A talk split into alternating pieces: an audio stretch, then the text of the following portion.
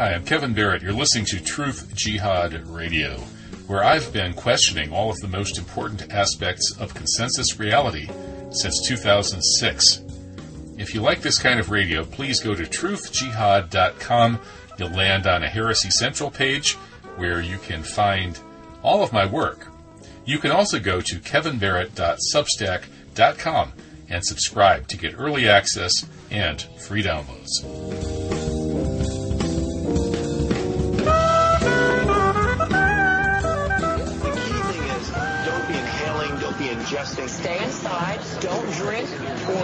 Anything. These are important questions. I understand that. Highest moment the last eight years. Hmm. Highest moment the last eight years. Well, I think the, the most important, the most compelling was uh, was 9/11 itself.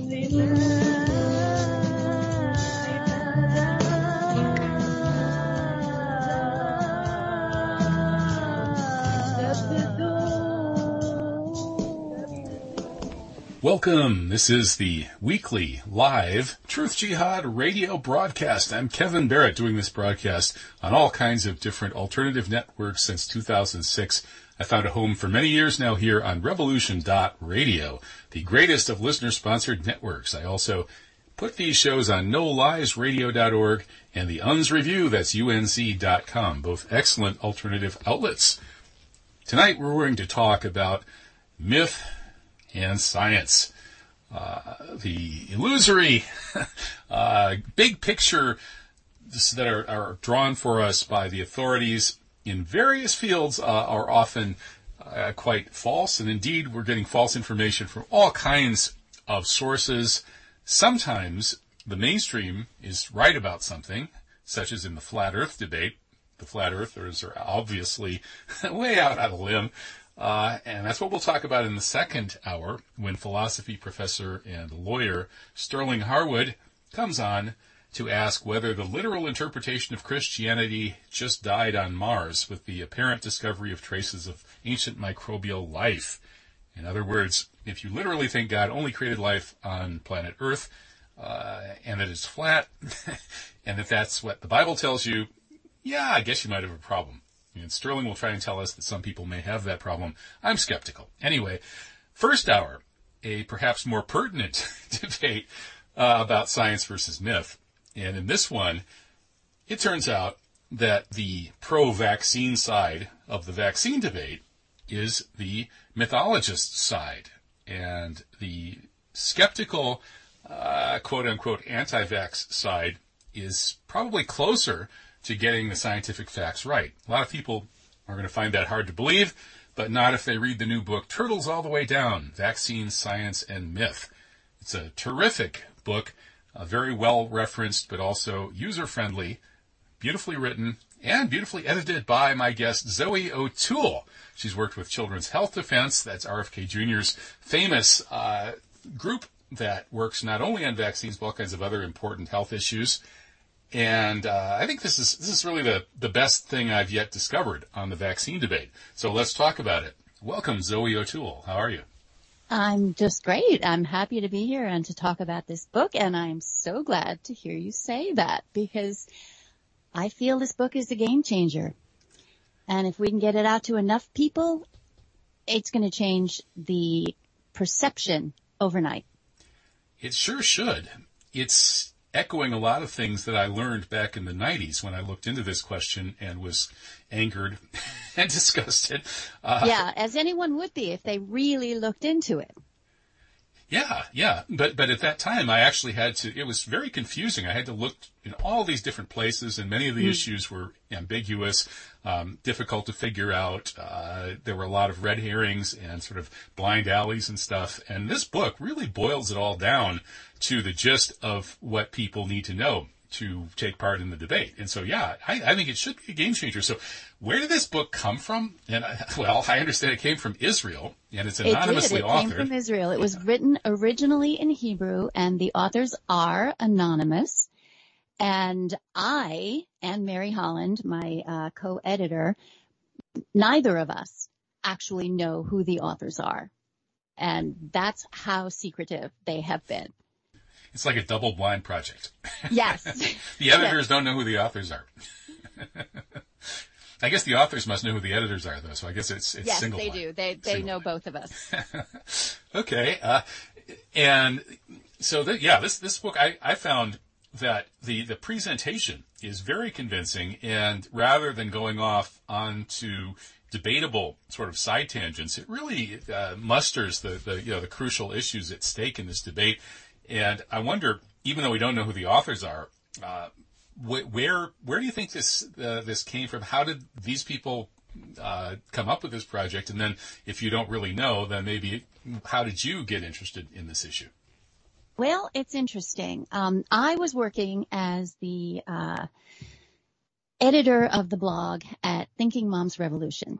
And so I was doing a lot of research on this stuff myself. I read the science and I would particularly read the s- studies that were held up as proof that vaccines are safe or that a particular vaccine was safe or that a particular vaccine didn't cause whatever it was said to be not causing.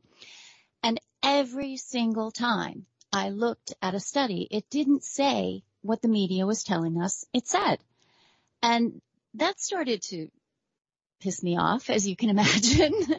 and um, so I started writing about it. And the more I wrote, the more pissed off I got. and uh, I did actually hear from one of the authors um, several years ago, before it the original book was published. And he was talking about doing an English version at that point in time. And unfortunately, I couldn't devote, I was a single mom, couldn't devote that kind of time to something that would have been completely on spec. So I reluctantly said, I can't do this. But then Mary Holland went to Israel after the book was published and she saw it everywhere and she, um, she heard uh, a voice disguised interview with one of the authors and and was just thought it was very compelling. And so she took it upon herself to get in touch with them and ask them to do an English version. So w- when they did that, they were originally working with Mary as um, an editor and then Mary is the president of CHD and of course she was overwhelmed. So um, she asked them if they would be interested in working with me because she knew of my work. And they said, yeah, we know her. We want to work with her. So, um, so that is how I got involved. Okay. Well, I, I if you need a blurb from me, um, I could say that this is the best thing out of Israel since Gilad Atzmon. I don't know if I dare uh, use that, but in any case, um, uh, let's talk a little bit about the contents of the book. In, in Sure.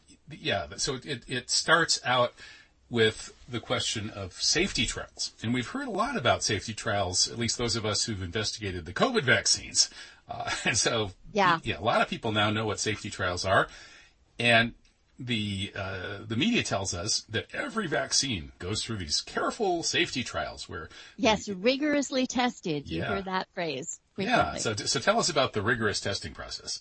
yeah, the rigorous testing process. Now, uh, the best, what, what they consider the gold standard for safety testing and for efficacy testing of a drug, a new drug particularly, is what they call a randomized control trial. And preferably, it should be um, double-blinded and placebo-controlled. Now, uh, randomized means that there's no selection bias. The people who are coming into the trial, they're not assigned to a particular group based on any qualities they have. They're just randomly assigned to either the test group or the control group. Double blind means that neither the researchers nor the subjects knows who is getting what. And there, therefore that takes out any bias uh, with respect to reporting. Now, um, placebo controlled is where we really have, it's the crux of the matter. A placebo is a biologically inert substance. Now, generally, you want to use something like saline. And in particularly when you're injecting something, you want it to be something that's really inert, that's not going to do anything to the body so that when you are comparing what happens in the test group to what happens in the control group, you are seeing true effects of the substance, whatever it is. In this case, it would be a vaccine. You want to see that the efficacy that is you see is due to the vaccine, and you want to see that the adverse effects are also due to the vaccine. But what we find, if you go back to the clinical trials for every single vaccine on the childhood schedule, and the book goes through every every vaccine that is uh, recommended for children on the CDC recommended schedule up until the age of two, other than the influenza vaccine. And that's a lot of vaccines. Every single one of them, not one was actually tested in this kind of placebo controlled trial. Every single one was tested against either another vaccine, which means that they would have adverse events probably similar to the new vaccine, or um, what they call vaccine sans antigen, which is the vaccine without the antigen. And in many cases, I don't know how much you know about um, the makeup of vaccines, but a lot of vaccines are made with adjuvants to boost the immune response. And the main adjuvant used in the United States is some form of aluminum salts. Now, aluminum has a very immunogenic profile of its own. It causes immune reactions. It is not a placebo. It is not a biologically inert substance. And yet it is often contained in the placebo, and I'm saying that with quotation marks. I'm literally making the quotation marks right now. That is the placebo that the control group is given. So it's not a shock that the control group and the test group have similar rates of adverse events. And yet every single vaccine manufacturer uses this as an excuse to say, look, it's safe. It has about the same number of adverse events as the placebo. And in some of the cases discussed in the book, it sure sure looked like um, the number of adverse events in both groups was unusually high compared so to high. somebody who never so came in and, and, took part in the experiment. So high. I, so many kids going to the hospital. And this is supposed to be the same as the background rate? I don't think so. right. So that leads to the question of why in the world would they be testing these vaccines yes, in that particular night? I mean, is it, did the price of salt go up so high that they couldn't afford saline solution? Right? Right? They, they're trying to tell you that, oh no, that, that would be impractical. Um, how, what's impractical about injecting someone with salt water? That's the cheapest, easiest, most straightforward way you could do it. So what is your excuse for not doing this? And the only thing that makes sense is that it, they deliberately do it to hide the high rate of adverse events because people would say, oh no, this is highly increasing my child's likelihood of ending up in the hospital with a fever and whatever. That's just the immediate reactions. We know that long-term reactions can be a whole lot more. But Wow. yeah, it, what parent would say, oh yeah, sure, go ahead, inject my healthy child, my healthy infant with something that might do long-term damage. Yeah, that, that's a pretty crazy process. It, it you know, if, if you wanted to sell snake oil, I suppose you could Right. uh, prove it was safe and effective by doing a placebo double-blind controlled study where half the group gets your snake oil and then the other half gets some strychnine or arsenic or Right, something like that. right. Oh, and yeah. boy, you would have a your your group would do so much better than the control group Yeah, that everybody would have to come buy your snake oil. safe. Well, if, if my uh, alternative radio business fails, I have a, a new business model here to fall back. Oh my goodness! Now these these people, uh, it, it it almost seems like criminal negligence, if not worse. Uh, it, it's just the the. I, I, I guess I have to wait and hear the other side of the story. You know, what what could possibly be their excuse for for doing this rather than doing real placebo trials? Well, what you keep hearing over and over again when you when you get a Freedom of Information Act request and you, you get some truth, what the the architects of this are saying in the background is we can't let anything harm the vaccine program. So what you get is that the vaccine program is more important than the children who are subjected to it. That doesn't really make sense since it's all no, about it doesn't make sense at all. Except that, uh, you know, what it comes down to is, is that they are absolutely dedicated to the vaccine program. Now the question is, why are they dedicated to the vaccine program? And that, that, there you're getting into some speculation, but, but power, money, these things, these, uh, motives are, are there. They're definitely reasons for people to play with the f- truth.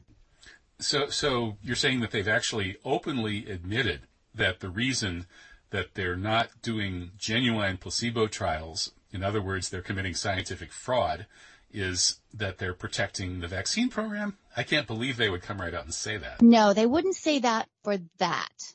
What they would say, I don't know if you, you've heard about the, the Simpsonwood, um, meeting that was held after, uh, Thomas Verstraeten did, uh, a thimerosal study. It was a, a secret meeting held in Norcross, Virginia, uh, not Virginia, Georgia, sorry, which is quite near CDC headquarters, but not at CDC. And at this meeting, there were plenty of um, vaccine manufacturers. And Verstraeten's uh, data was saying that the kids who had a lot of thimerosal containing vaccines in the first few months of their lives, those kids were having neurological um, issues like autism, ADHD, uh, tics, things like that, at much higher rates than kids who had not had a lot of early thimerosal. So, um, so what those people discussed at this secret meeting that they didn't expect to ever come out to the public, what those people said is, we have to protect the vaccine program. So they say it in private, but they're, Yes. well, what can they possibly say in public though to respond to this uh, criticism? Well, what they do is they, they fudge it. They tell us, oh, no, no, no, everything's, everything's wonderful. We've done these wonderful studies and everything, vaccines are safe and effective. And that's what we get, right? Yeah. As if I always hear when, when I hear vaccines are safe and effective, I hear a, a, a little, a few a- a additional words added in there as if to say all vaccines are completely safe and completely effective. And that's just absolutely not true. And yet that's the impression they're trying to give us. Mm-hmm. it sure is one of those situations where it sounds like maybe they think they can't trust you with the truth. Yes. And, and that does, I've seen this kind of situation, uh, in, with regards to other issues as well. And typically what you end up getting is, is this kind of situation where there's a, there are two sides to the argument. One side is cast as the crazy conspiracy theorist. The Yep. other side is cast as the voice of sanity and institutional normalcy. And if you actually look closely at the arguments on both sides, it turns out that the arguments coming from the voice of institutional sanity and normalcy is completely insane, and that at least some of the so-called conspiracy theorists are making sense. Uh, that is absolutely the case in this case. And, and that's, that's what the whole book is about basically is the authors set out to make an irrefutable argument that says these parents who are saying that it's unsafe, they're right. Listen to them. And yeah, that's what RFK Jr. discovered when he first looked into this Yep. issue too. And may, maybe you could uh, re- recount that story about how he uh, kind of you know took on a, a tough uh, sidetrack to his career when you know he was out there doing his. Uh, I feel for the work. man, you know, Yeah. I mean, he was, he was on top of the world. he was doing, uh, river cleanup and going around talking to people about the dangers of mercury and how we have to clean it up and get it out of the water supply. And when he would go and he would give his, um, his lectures, there would be some autism moms, the mercury moms who would come to hear him and they would say, listen, you don't know anything about this yet, but there's mercury in vaccines and it's hurting our kids. And so finally, he had someone actually pretty close to him who said, you got to look into this. And so he did. And immediately when he did, he started to realize that the science isn't as it's being presented and that there was a very strong likelihood that mercury was doing a lot of damage to a lot of children's brains. And so he, he was dragged kicking and screaming into this because he's not even a parent. He's, well, he's a parent, but his kids were already grown. They'd had their vaccines. So it, it wasn't his fight to, um, to take on and yet he did it. And for that, we are so grateful. And it's interesting that when the mainstream responds to him, which they rarely do, it's mostly in ad hominem fashion. You know, we yep. hear that, oh, he had a problem with this marriage and one of his ex-wives was mad at him once. Or, you know, yeah. he did, he did this embarrassing thing like 30 years ago or something. So he's a really bad guy. So don't listen to anything he says. When they argue like that, it makes you really wonder whether they have any uh, actual evidence and logical arguments about the subject matter. Well, that's actually one of the reasons why the, um, the book, uh, Turtles All the Way Down is the, the authors are anonymous is because whenever you make an argument that is super strong and, and RFK is making some super strong arguments. He, you know, if anybody, if there are any whistleblowers out there, they're going to talk to him because he's the, the guy who's going to listen. So he knows a lot about this subject. And just like the authors of Turtles All the Way Down, who also know a lot about this subject, the arguments are super strong. And when the arguments are super strong, what's the only way you can refute it? You kill the messenger, right? So that's what they're trying to do with Bobby Kennedy. That's very difficult to do because he's a very bright man. But unless you are that strongly in the public eye and already, you know, he's in, he's still getting slammed right and left in the, the media. But anybody else, anybody else is going to get just trashed, their lives trashed without anybody addressing the argument. And the authors wanted to keep the focus on the arguments. Well, that makes a lot of sense to me. And speaking of RFK Jr., his book, uh, which elicited all of these ad hominem attack type non-reviews, they actually ignored it for months and months and months. And finally, you know, it hit the bestseller list and stayed there and stayed there. So finally, they brought out the big guns in the media and they went after him in this ad hominem fashion.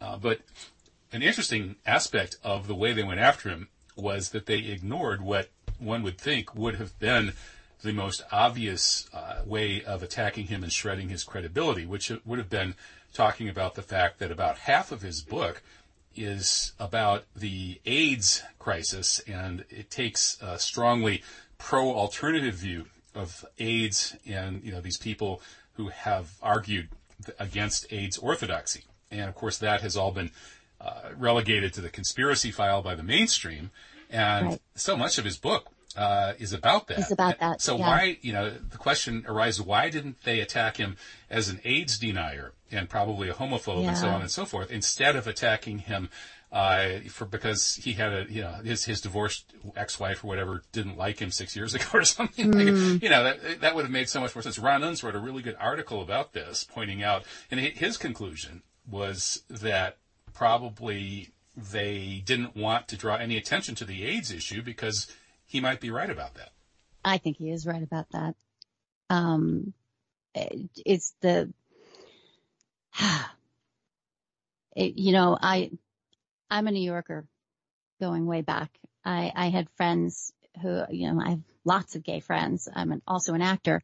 So uh, the, the combination means that I, you know, I've had a lot of contact with, um, people who have AIDS or have had, had AIDS. And, um, so this is a, a, a topic that comes close to home and it's one that scares me to discuss as well.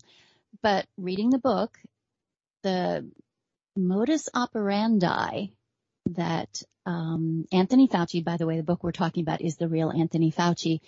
Um, the the way he operated during that time period is very, very similar to the way he's operated in the last couple of years. And I've seen the studies on ivermectin and hydroxychloroquine, and I've seen that how they were ridiculed and how doctors were had their medical licenses yanked and pharmacists were not allowed to dispense these medications which it turns out in other countries were saving lives.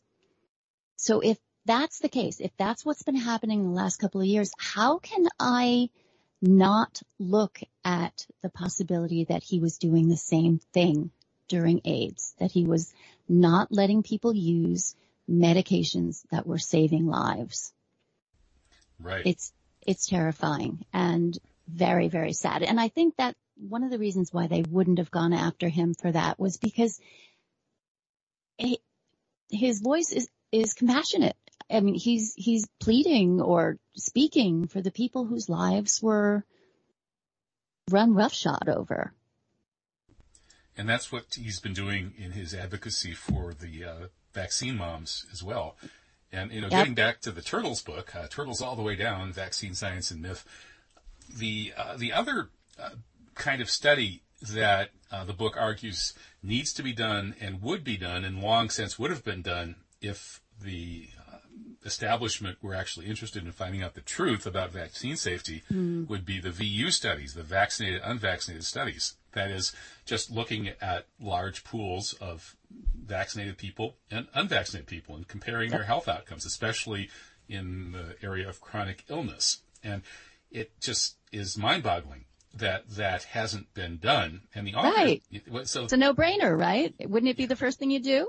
Right. I mean, all the re- there are records there. You, you could do a retrospective study for peanuts, right? So how, yep. how can they not yep. be doing that?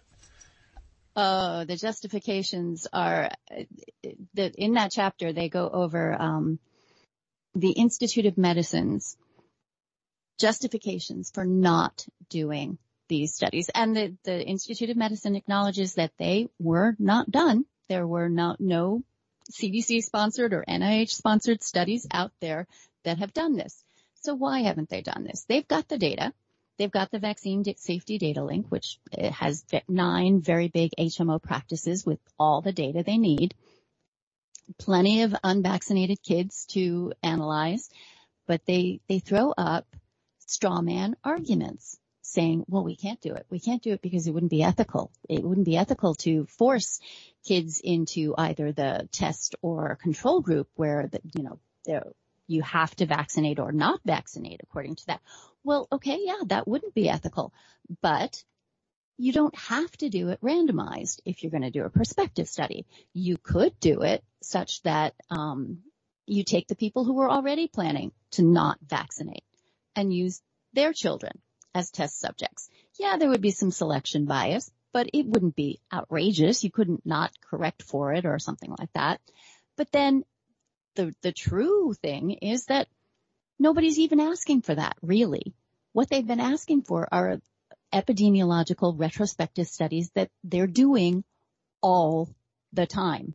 This one wouldn't be any more expensive or any more difficult or any more unethical to do than the studies that are being done every day. So they're, all of the arguments that they bring up are spurious. They're not they're not real arguments. And so once you see that they're not real arguments, you have to think that there's another agenda at play. And there is. They don't want to do them. And why don't they want to do them? Well, the chances are really good that they have done them. They just haven't published the results. Because if they, if they wanted to convince parents that vaccines were fully safe and that they can trust their children with them, that would be the study to do. But they don't do those. What they do are studies to find out how to convince the parents, which doesn't make any sense unless they've already done the studies and they figure, oh, it doesn't look good for the vaccines. So what is the scenario under which such a study would be done but not publicized? Normally, when you're doing uh, big research studies, you have to apply for a grant. Uh, takes a fair bit of money to do them. And so what would be the mechanism for doing such a, a study that was going to be kept secret if the results were not what they wanted? Well, the, the Verstraeten study that um, that the CDC published in, I think it was 2003. They, I think he started on it in 1999, and he found very high associations with thimerosal and um, and autism and ADHD and speech delay, things like that. So, uh, so he found these, these very high associations and then he reworked the statistical analysis at least three times. And somewhere along the way, they had that Simpsonwood meeting in, um, in Georgia and he, he still couldn't get it to go away and he was trying to get it to go away. And there are CDC emails back and forth. That, well, try this. Try to inc- include the kids who are too young to have an autism diagnosis. That way it'll, it will spread it out. So I have a, a background in electrical engineering and signal to noise ratio is a, is something that I understand really well. And just listening to these arguments is all I can see is they're trying to get rid of the signal. They're trying to get rid of the signal. And to a large extent, they were able to. Finally, they did publish that study in 2003. And you know what the result was? Uh, we couldn't say it was a neutral study. We couldn't say either way whether thimerosal was affecting these kids. Mm-hmm. So they, they did get rid of the signal. So that that's one way yep. to do it is to ma- just massively massage the study that you've already done. Right, so that they publicly. eventually publish it. But yeah. then they can definitely not publish results too. Mm-hmm. So it's possible that there would be scientists, let's say in the pay of a ma- vaccine manufacturer, who might get tapped on the shoulder by their boss and say, "We want to, you know, look into this, find out what would happen if there were a major retrospective study comparing chronic illnesses between a uh, an unvaxxed and a, a vax group. So could you do sort of a preliminary, you know, semi-study on this and give us a sense of what it might come out looking like? Is is that the sort of thing that might have happened? It might have, but I think that's a, a, a less likely scenario because personally, I think they know that they would get bad news. And if they have any sort of record emails that this happened, somewhere down the road, somebody's going to have some kind of lawsuit that's going to have discovery and they don't want that on the record. So I think they would, they would do their utmost to avoid that. The CDC or the NIH, however, they, they might have done it. Hmm. Very interesting.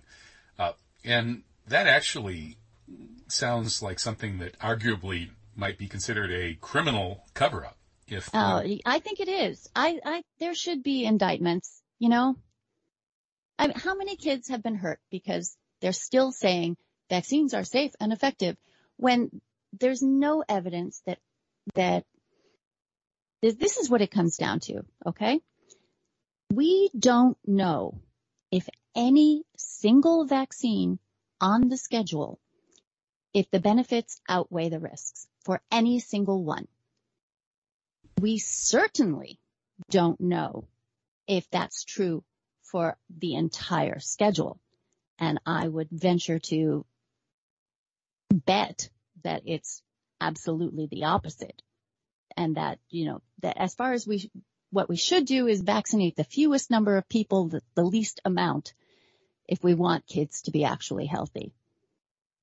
Mm-hmm.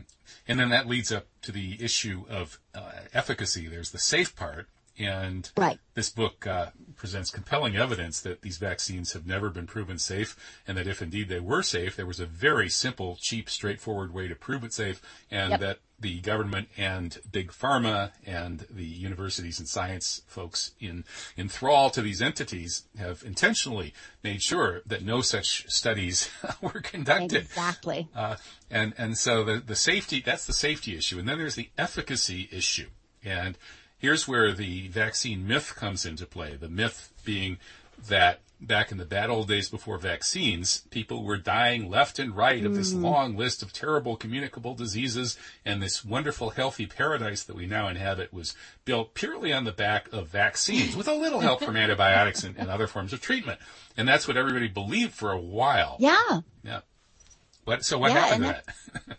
Well, as it turns out, if you actually look at the historical record and certain um, sociologists, mostly I believe they were sociologists, uh, have looked at the history, and it turns out that huge percentages of the decline in mortality from infectious disease happened before antibiotics existed they happened before the vaccines for particular um, uh, diseases existed, and it happened for diseases that we've never had effective uh, treatments for or vaccines for. So they're all dropping at an amazing rate. So if you look at the historical record, what changed? What changed was the uh, centralized sanitation services in cities, the the drinking water, making sure that people had clean drinking water was huge. Um, getting getting to know the germ theory and genesis of disease helped people understand that uh, hygiene, personal hygiene, washing your clothes, washing your hands, that that was an important thing. And once once those things started to happen, the, the infectious disease mortality rates just plummeted. And then when you added in refrigeration to enable city dwellers to get good food off season or from large distances away, that changed the nutritional profile. one, one thing that people don't think of, I, I certainly didn't think of, is that back in the battle days, the, the streets were ruled by horses and horses poop everywhere they go. And so they they were just leaving huge amounts of excrement in the streets where flies would gather and it was just a, a horrible sanitation nightmare. And it, also, uh, the book talks about how many horses would die on a, any old random day in New York City and they'd have to be cleared away. The carcasses would have to be cleared away too. So just even taking away, you know, the advent of the motor car meant that streets did, were not covered with horses that were making the place a filthy mess. And that changed so much. Mm-hmm.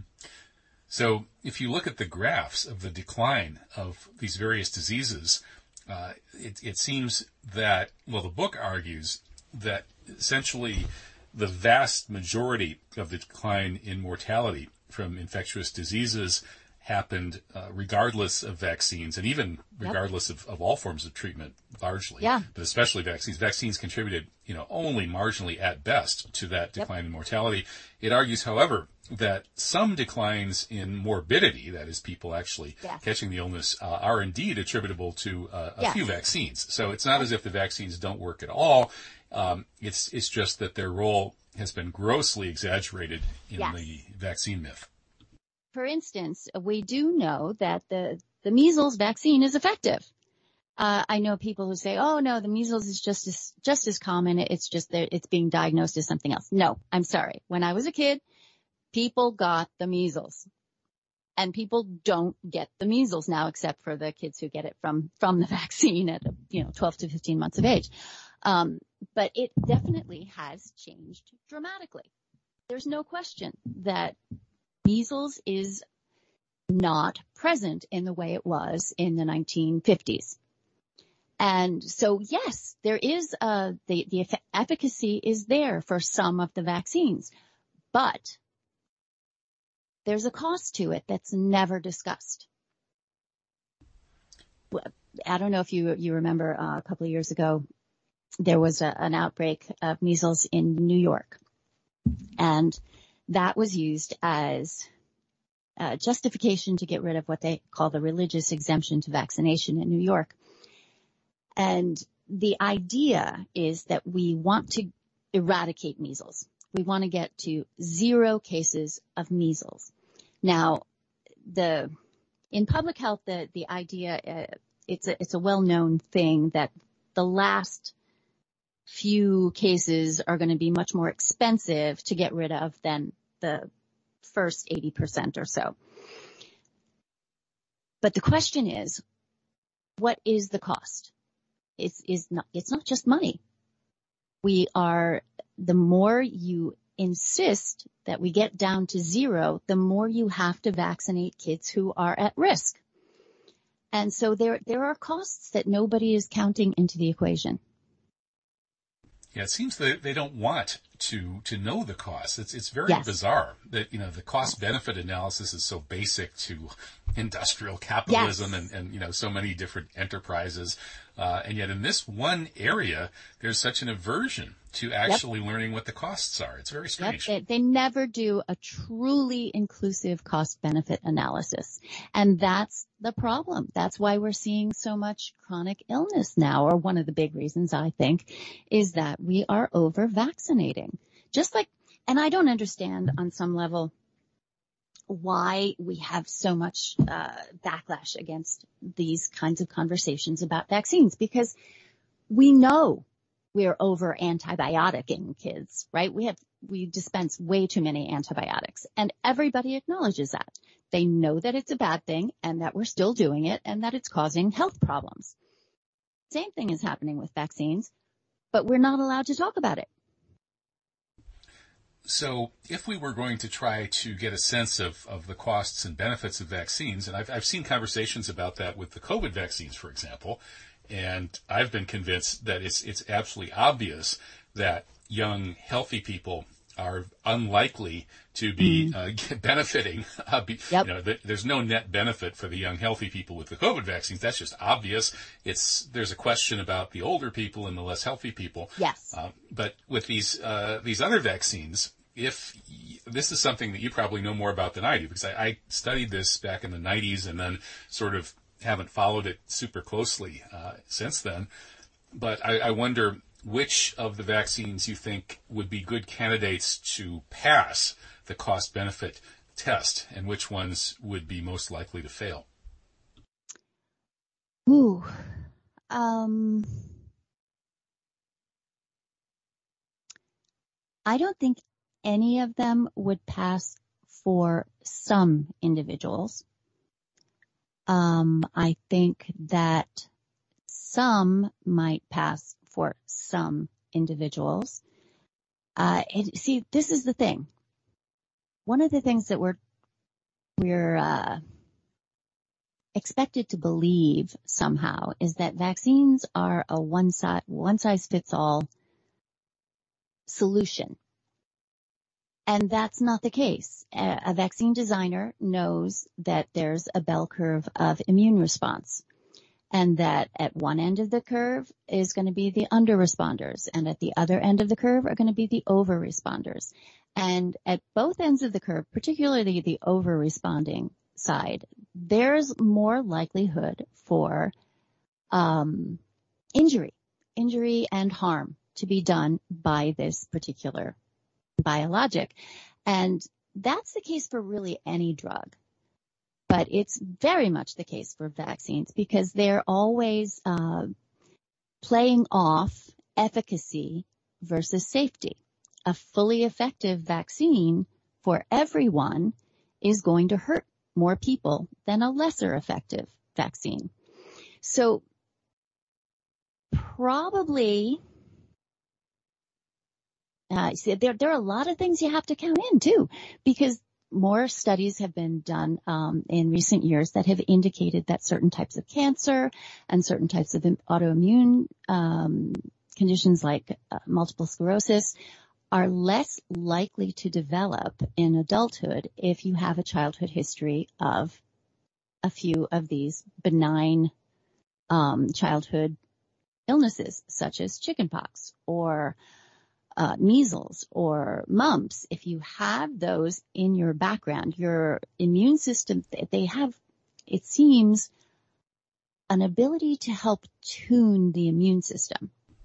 So Well, I, I get the trifecta. I, I, had all of those when I was. You had all of those, yeah. and you probably function pretty well. yeah, I'm doing. I'm doing fine. I'm keeping up with my uh, my son at one-on-one basketball, but. yeah, great. For now. So so yeah so um so yeah you, you can say, okay, well, the measles vaccine is very effective. So if you don't have an off the chart response to it, one dose of the measles vaccine might be helpful in that you won't get the measles. But maybe if you did get the measles, you wouldn't get MS down the road. So it's hard to know exactly what that, that trade-off is going to be. And I think one of the things that the medical profession doesn't trust us to assess our own health histories our own family's health histories, like my family, for instance. I come from a very, very big family. And there are no stories of horrible infectious disease death. That's not how my family goes.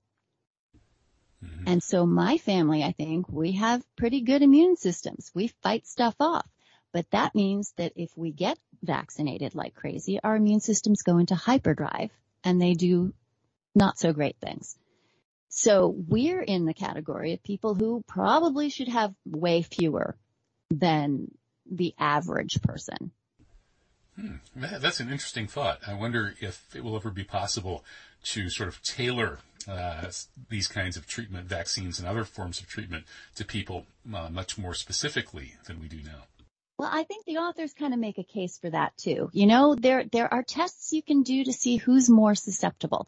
We don't know because nobody's going on the record saying that yes, the kids who overreact are going to be the ones who get hurt, but it's probably the case. And if they did do some studies to determine that, they probably would find out a lot about who is actually susceptible. And once we know who's more susceptible, we know to recommend that they don't vaccinate at the same rate at the very least. You know, if we wanted to try to make excuses for the uh, the criminals, uh-huh. uh, we might say, you know, they might believe that given what herd immunity may come from these vaccination programs. And this book actually suggests that in many cases there isn't really very much right. contribution to herd immunity. Right.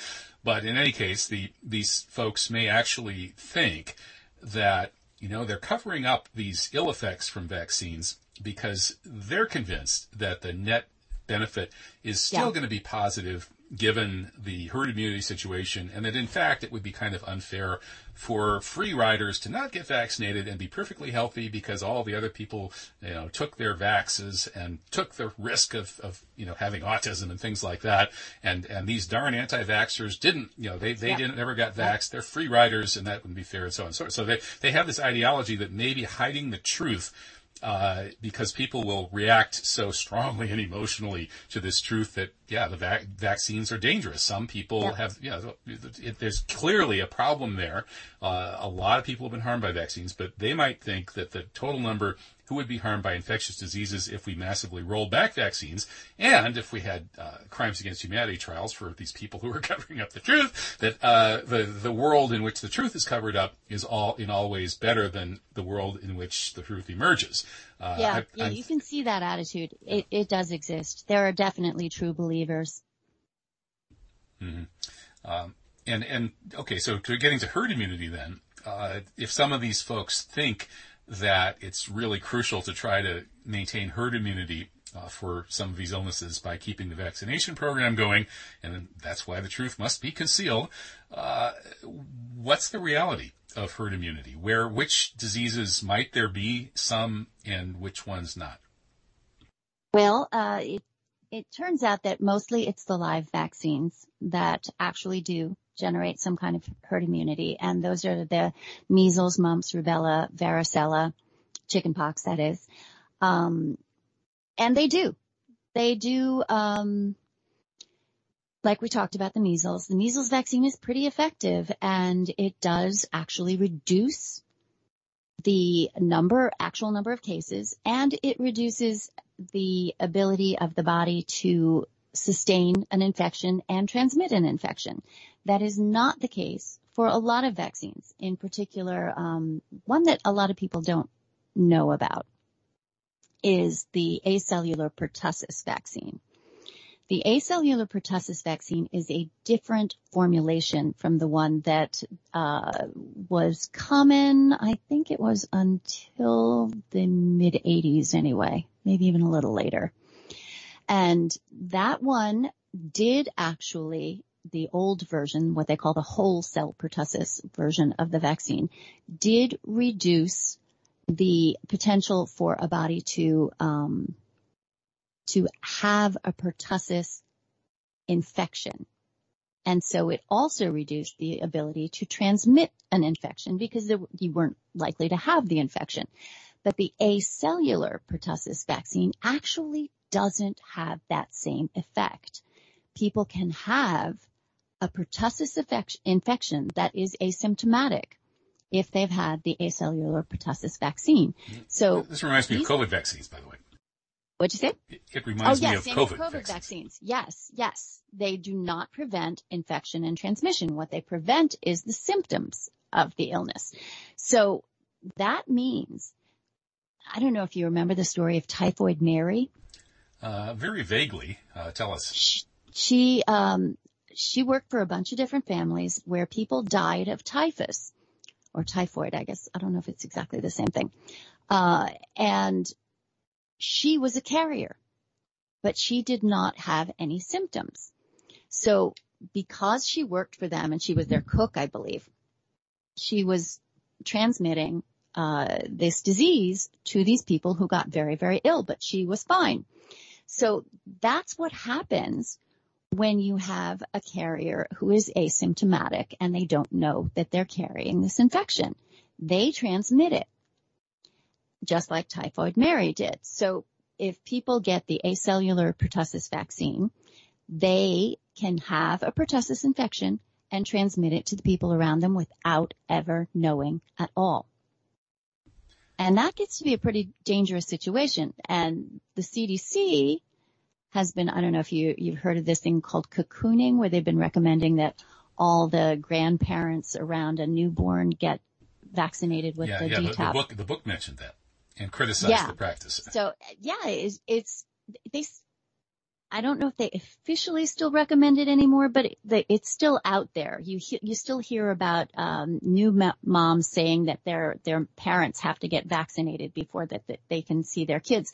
Now the problem is that they're getting vaccinated with an acellular pertussis vaccine. So if they had a pertussis infection, they wouldn't even know it, and they'd be passing it right on to their newborns mm-hmm. their newborn grandchildren. Yeah, that seems really counterproductive. Uh, right? Know, because when, when people actually are symptomatic, then they stay home and they don't transmit exactly. as much. So if you vaccinate people so that they will become carriers, asymptomatic carriers, you're actually helping the disease spread, aren't you? Yep.